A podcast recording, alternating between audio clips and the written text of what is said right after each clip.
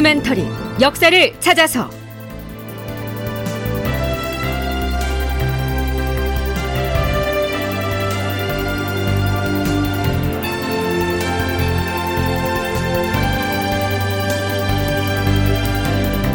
제 1091편.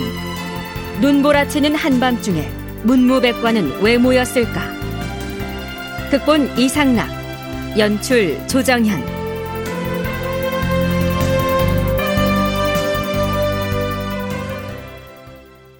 여러분 안녕하십니까 역사를 찾아서의 김석환입니다 인목 대비를 폐해서는 안 된다는 폐비 반대 의견을 강력하게 피력했던 이항복과 기자헌은 유배형에 처해지죠.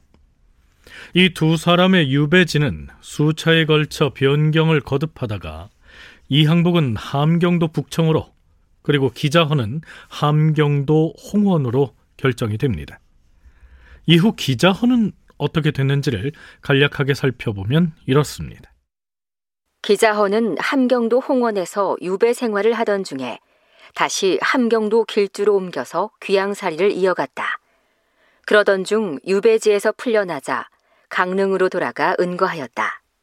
그는 대북파에 속했지만 인목 대비의 폐위 때 당론과 달리 폐비를 적극 반대하다가 유배형을 받았기 때문에 뒷날 인조 반정이 일어난 뒤에도 살아남을 수 있었다. 자, 그러나 인조 때 이괄의 난이 일어나서 한성이 점령될 위기에 처하자 기자헌은 집권하고 있던 당시의 서인 세력에 의해 능지처참을 당하는 비극을 맞이합니다.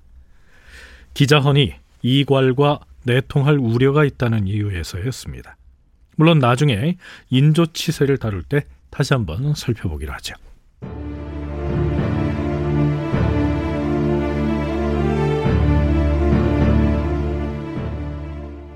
자, 그러면 이 항복의 시문들을 엮은 백사집에 수록된 내용들을 바탕으로 그의 귀향길을 잠깐 따라 나서 보죠.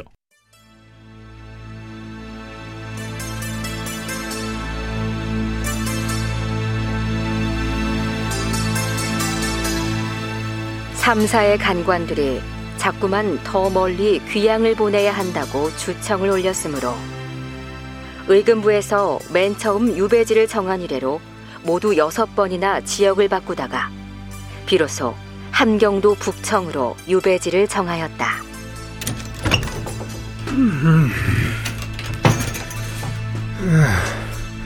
내일 아침에 출발할 것인데 가져갈 물건들은 모두 준비를 했느냐? 그런데 아버님 어찌하여 염구를 다 챙기라고 하셨습니까? 염구가 무엇인지 몰라서 묻는 것이냐? 내가 유배지에서 죽으면 누가 하든 그 시신을 염습은 해야 할 것 아니겠느냐? 아버님! 아버님! 나는 유배형을 받은 죄인이다. 나라에 잘못을 끼쳐서 죄를 받았으니 내가 죽거든 조의를 입혀서 염하지 말고 심의 차림으로 입관하게 하여라. 네, 참고로 조의는 관원이 조정에 출사할 때 갖춰 입던 정복을 말하고요. 심의는 유학자들이 평시에 입던 겉옷을 말합니다.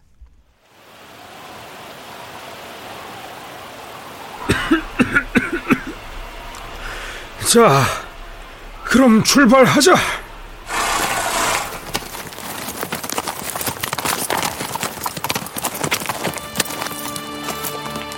찬바람이 몰아치던 정월 초아을의 날, 이항복은 청파촌을 출발하여 함경도 북청으로 향했다.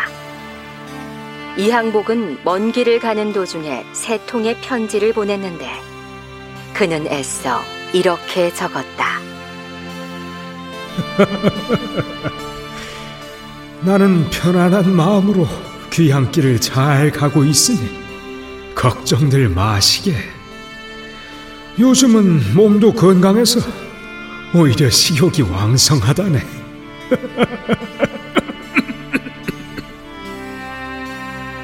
하지만 유배지에 도착한 뒤에 보낸 편지에는 괴롭다 혹은 선영으로 돌아가 죽고 싶을 뿐이다 라고 괴로운 심중을 토로하기도 했다.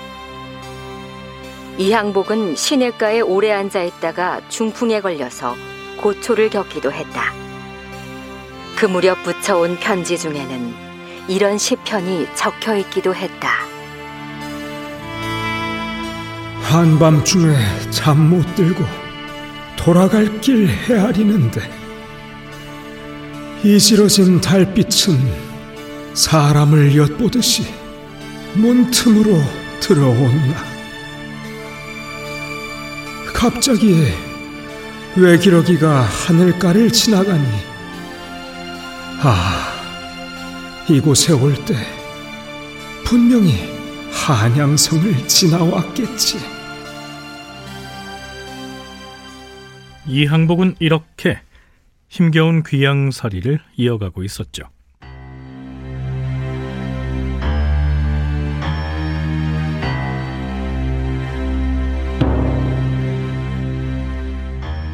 이항복과 기자헌에게 유배형이 내려진 직후인 광해군 10년 1월 4일 한밤중 문무백관들이 대궐 뜨락으로 몰려갑니다. 실록에 따르면 눈보라가 몰아친 매우 추운 날씨였다고 합니다.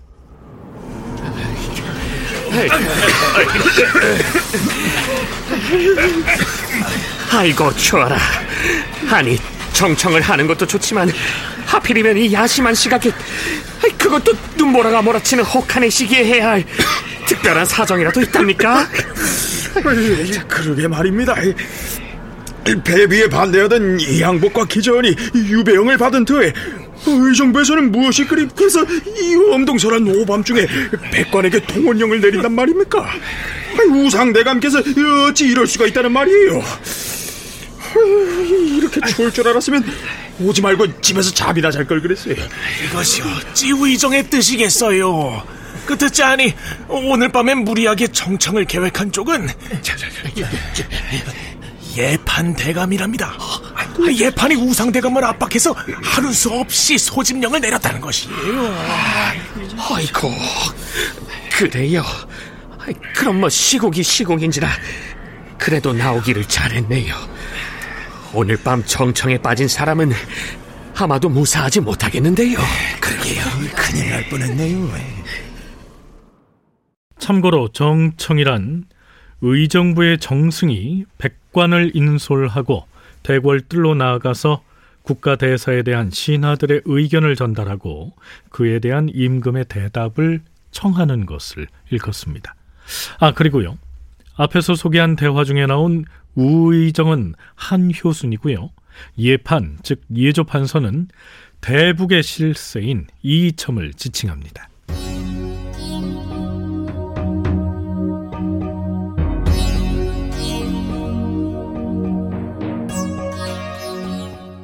자, 그럼 눈보라치는 한밤중에 대궐 뜰락에 서 있었던 그 정청에는 어떤 사람들이 모여서 무엇을 주청했는지 살펴보죠. 광해군 10년 1월 4일치의 실록 기사를 보면요. 우의정 한효순을 비롯해서 정청에 참석했던 인물들을 하나하나 열거하고 있습니다.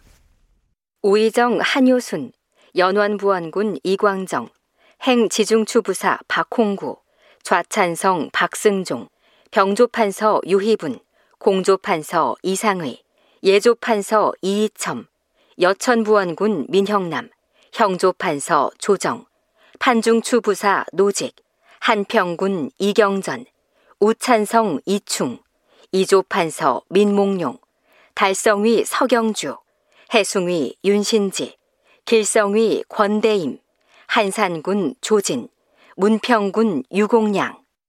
자, 이렇게 120명이 넘는 이름들을 쭉 나열하다가 중간에 기록하는 것을 포기하고는 이루 다 기록할 수가 없어서 여기서는 대량만 거명하였다.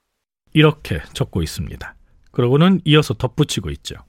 이때의 분위기가 너무도 무시무시하여서 사람들이 모두 정청에 불참하면 꼭 죽을 줄로 알았기 때문에 평소 자그마한 벼슬이나 명예라도 지닌 자들마저 모두 휩쓸려 따라가는 꼴을 면치 못하였다. 그러한 공포 분위기였기 때문에 그 눈보라채는 밤중에 몰려갔겠죠. 그들이 지적한 서궁, 즉 인목 대비를 내쳐야 하는 이유 10가지를 간추려서 소개하면 이러한 내용입니다.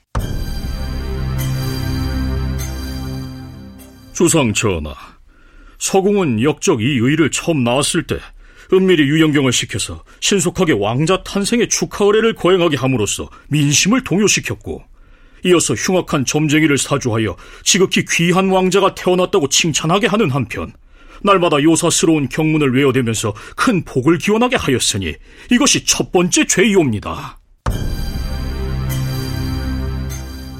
뿐만 아니라 선왕께서 건강이 좋지 못하셨을 때 서궁은 자기 소생을 왕으로 세우려고 꾀하여 싸웁니다. 역적 유영경과 결탁하여 안팎으로 상응하면서 언문으로 은밀히 분부를 내려서 전의를 하지 못하게 막았으니 이것이 두 번째 죄이옵니다.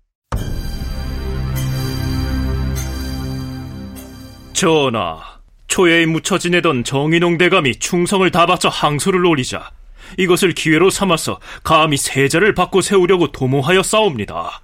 서궁이 선왕께 눈물을 흘리며 호소하자 선왕께서는 아직 중국으로부터 누구도 책봉을 받지 못했다는 등의 말씀을 하시기에 이르러 싸웁니다. 이것이 세 번째 죄이옵니다. 주상 전하, 선왕께서 승하하셨을 때에는 선왕의 유언을 조작하여 사칭하고는 이른바 유교 칠신들로 하여금 아들 이의를 부탁하여 합심 보호하게 하고 이의가 장성하기를 기다려 왕위를 뺏으려고 획책하였으니 이것이 네 번째 죄이옵니다. 또한 서궁은 아비인 김재남을 가까이 끌어들여 궁중에서 유숙하게 하면서 흉악한 무리와 결탁하여 밤낮으로 영모를 꾀하는 한편 은밀하게 양식과 무기를 비축하여 급할 때를 대비토록 하였사옵니다. 게다가 서울 춘신들로 하여금 널리 무사를 모집하게 한 다음 야간에 훈련을 시켜 난을 일으키려 하였으니 이것이 다섯 번째 죄이옵니다. 서궁은 궁중에 재단을 설치한 뒤 눈먼 무당을 시켜서 못할 짓 없이 저주를 행하게 하며 닭, 개, 돼지, 쥐 등을 잡아 궁궐 안에서 낭자하게 술수를 자행했는가 하면 16가지에 이르는 비법을 써서 기필코 계책을 이루려 하였으니 이것이 여섯 번째 죄이옵니다.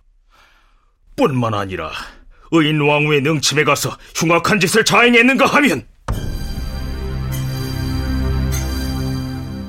이후로도 인목 대비에 대한 죄상을 열거해 나갑니다. 그 열 가지 죄목이라고 하는 것은 우리가 개추곡사의 전개 과정을 탐색할 때 이미 모두 거론한 바 있는 내용들로서 대체로 이이첨 등이 조작해서 들씌웠던 혐의들을 얘기하고 있습니다. 그리고 마지막에는 이렇게 목소리를 높이죠. 주상 전하! 원하건대 전하께서는 종묘사직의 큰 계책을 깊이 생각하시고 온 나라의 여론을 굽어 따르시어서 화의 근본인 서궁을 제거하시옵소서! 화의 근본인 서궁을 제거하시옵소서! 패모론의 주요 내용들을 보면 한마디로 얘기하면 영창대군을 끼고 세자 광해군이 왕위에 오르지 못하도록 온갖 획책을 꾀했다. 광해군이 왕이 된 뒤에는 친정 부친을 끌어들여서 별난을 획책했다. 또 온갖 주수를 동원해서 광해군을 저주했다. 그리고 뭐 중국 사신에게까지 뭐 이런 것을 이제 알려서 되게 곤혹스럽게 했다. 뭐 요게 핵심 내용입니다. 뭐 열, 열 가지라고 얘기하지만.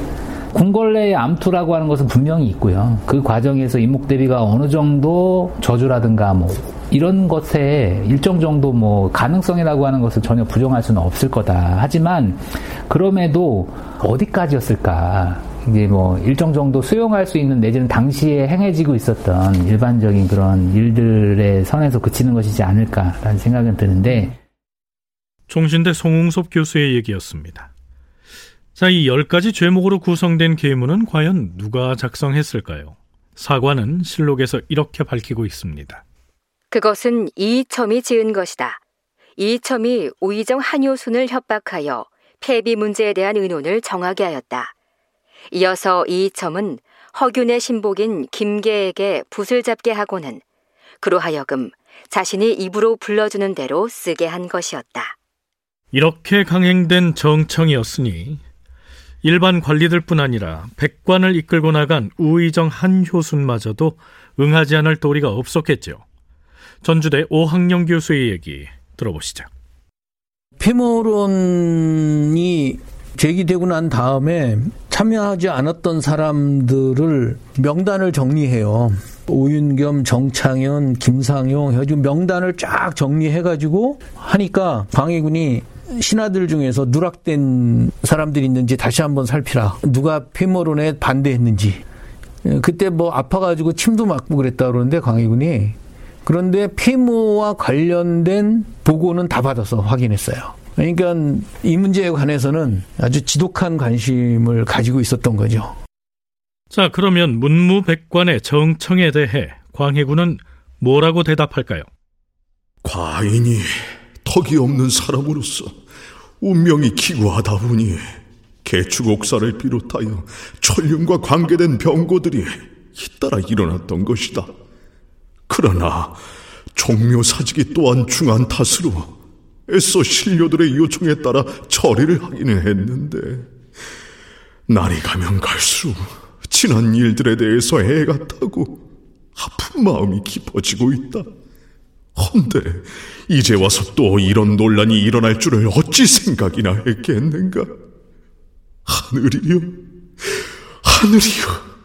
나에게 무슨 죄가 있기에 어쩌면 이다지도 한결같이 혹독한 형벌을 내린단 말인가? 차라리 신발을 벗어버리듯 인간 세상을 벗어나서 팔을 내저으며 멀리 떠나 바닷가에나 가서 살며 여생을 마치고 싶도다. 그대들은 제발 나의 진심을 살펴서 연민의 정을 가지고 다시는 이런 말을 하지 말도록 하라. 자, 글쎄요. 광해군이 1차적으로 이런 내용의 응답을 할 것이라는 점은 우리도 어느 정도 예측했던 바가 아닌가요?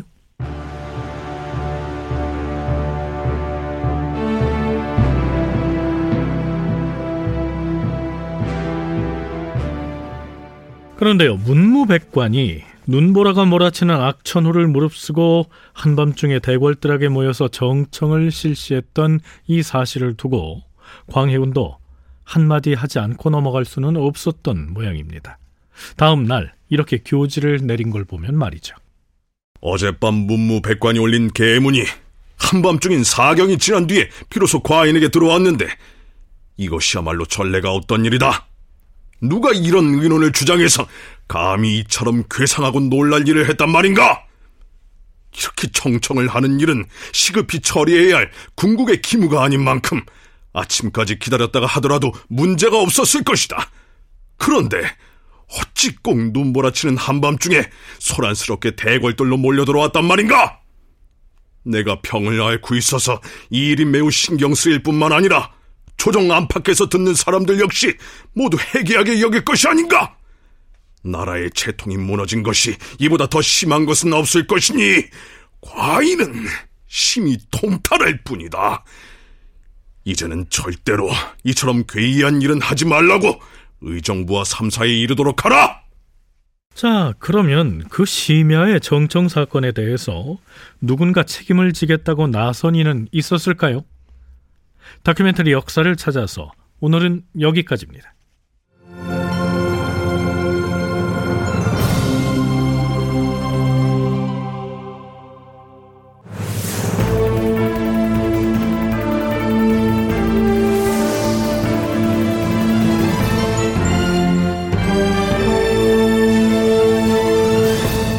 다큐멘터리 역사를 찾아서 제 1091편 눈보라채는 한밤중에 문무백관은 왜 모였을까 이상락극본 조정현 연출로 보내드렸습니다.